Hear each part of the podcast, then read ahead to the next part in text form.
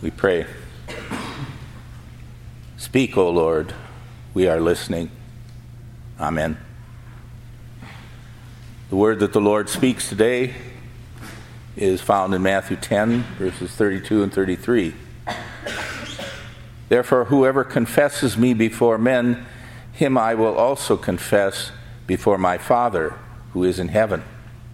But whoever denies me before men, him I will also deny before my Father who is in heaven.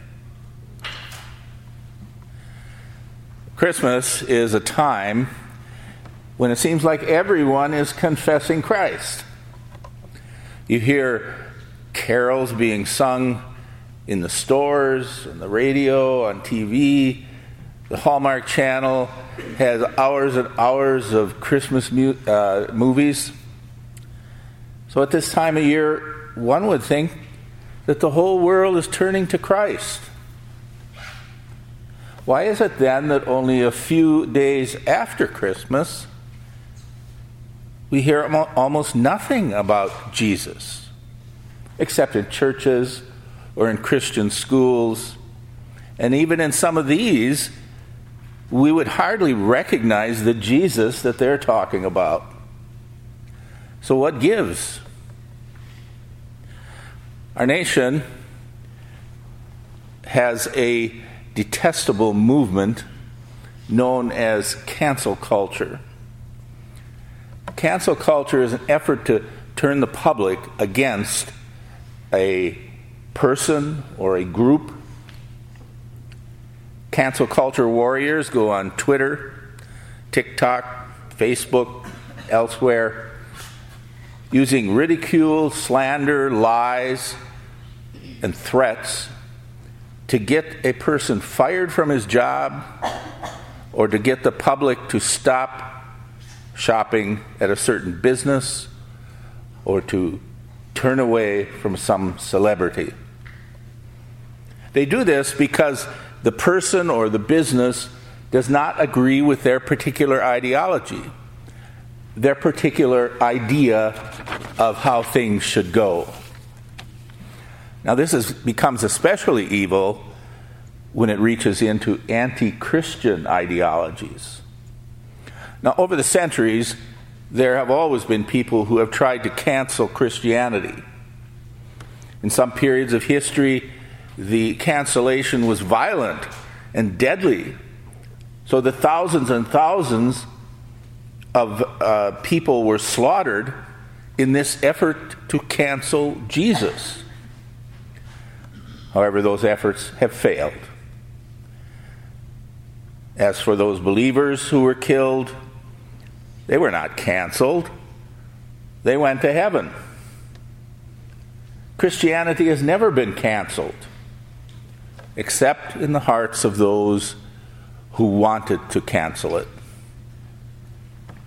in this country, over the past few decades, there has been an increased effort to cancel Jesus and his church. A few years ago, they tried to cancel Christmas in the public forum. Now they try to cancel a baby's time of grace by killing him before he can be born. Imagine the excitement of people during the pandemic when public worship services were canceled. At the same time, bars and marijuana shops were allowed to stay open. I'm not trying to get into politics here. What I'm trying to do is to warn you. You're growing up in a society where teaching some parts of the Word of God is regarded as hate speech.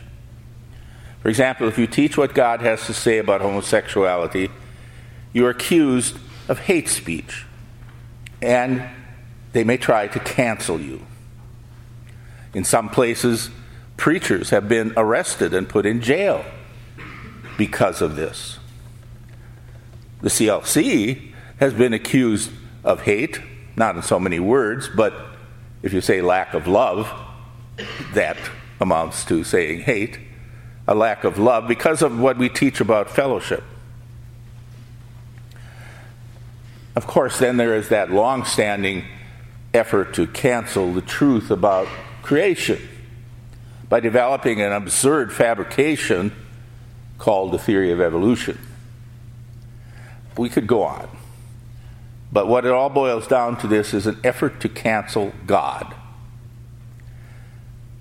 There are even churches, even ones that call themselves Lutheran, that are in on this cancel culture. Many uh, so called Christian churches cast doubt on the first chapter of Genesis. There are those who deny the verbal inspiration of Scripture. Some theologians, so called, even deny the physical resurrection of Jesus Christ. And we could go on. But make no mistake about it, the world, being driven by the devil, is trying to censor God, to silence his voice, to cancel him. Now, perhaps God will allow this in one place or another, at least among those who are trying to do it. Perhaps the word of God to Amos might find a fulfillment in this land. Behold, the days are coming, says the Lord, that I will send a famine in the land, not a famine of bread, nor a thirst for water, but of hearing the words of the Lord. They shall wander from sea to sea from north to east. They shall run to and fro, seeking the word of God, but shall not find it.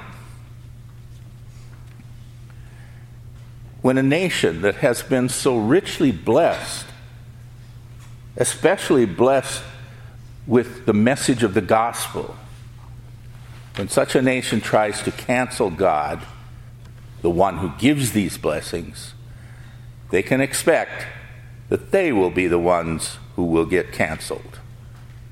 For he says, Whoever denies me before men, him I will also deny before my Father who is in heaven. The ultimate cancellation. But what about us? Well, he says, Whoever confesses me before men, him I will also confess before my Father who is in heaven. So we're never going to be canceled by Jesus. He is our only source of forgiveness, He is our life, He is our salvation.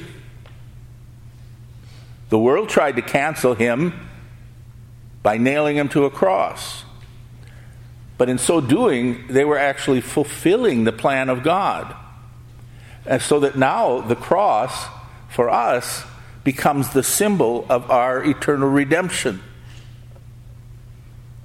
This message cannot be canceled. The world has never done it and will never do it, except in their own hearts. For this gospel of the kingdom will be preached in all the world as a witness to all the nations, and then the end will come. So, as Christmas approaches, don't fear this cancel culture. Do not cave into it. Rather, cling firmly to that Christ child before, during, and after Christmas because he will cling firmly to you. Boldly confess him before men, and he will confess you before his Father who is in heaven. We turn to hymn 688, 688, verse 5.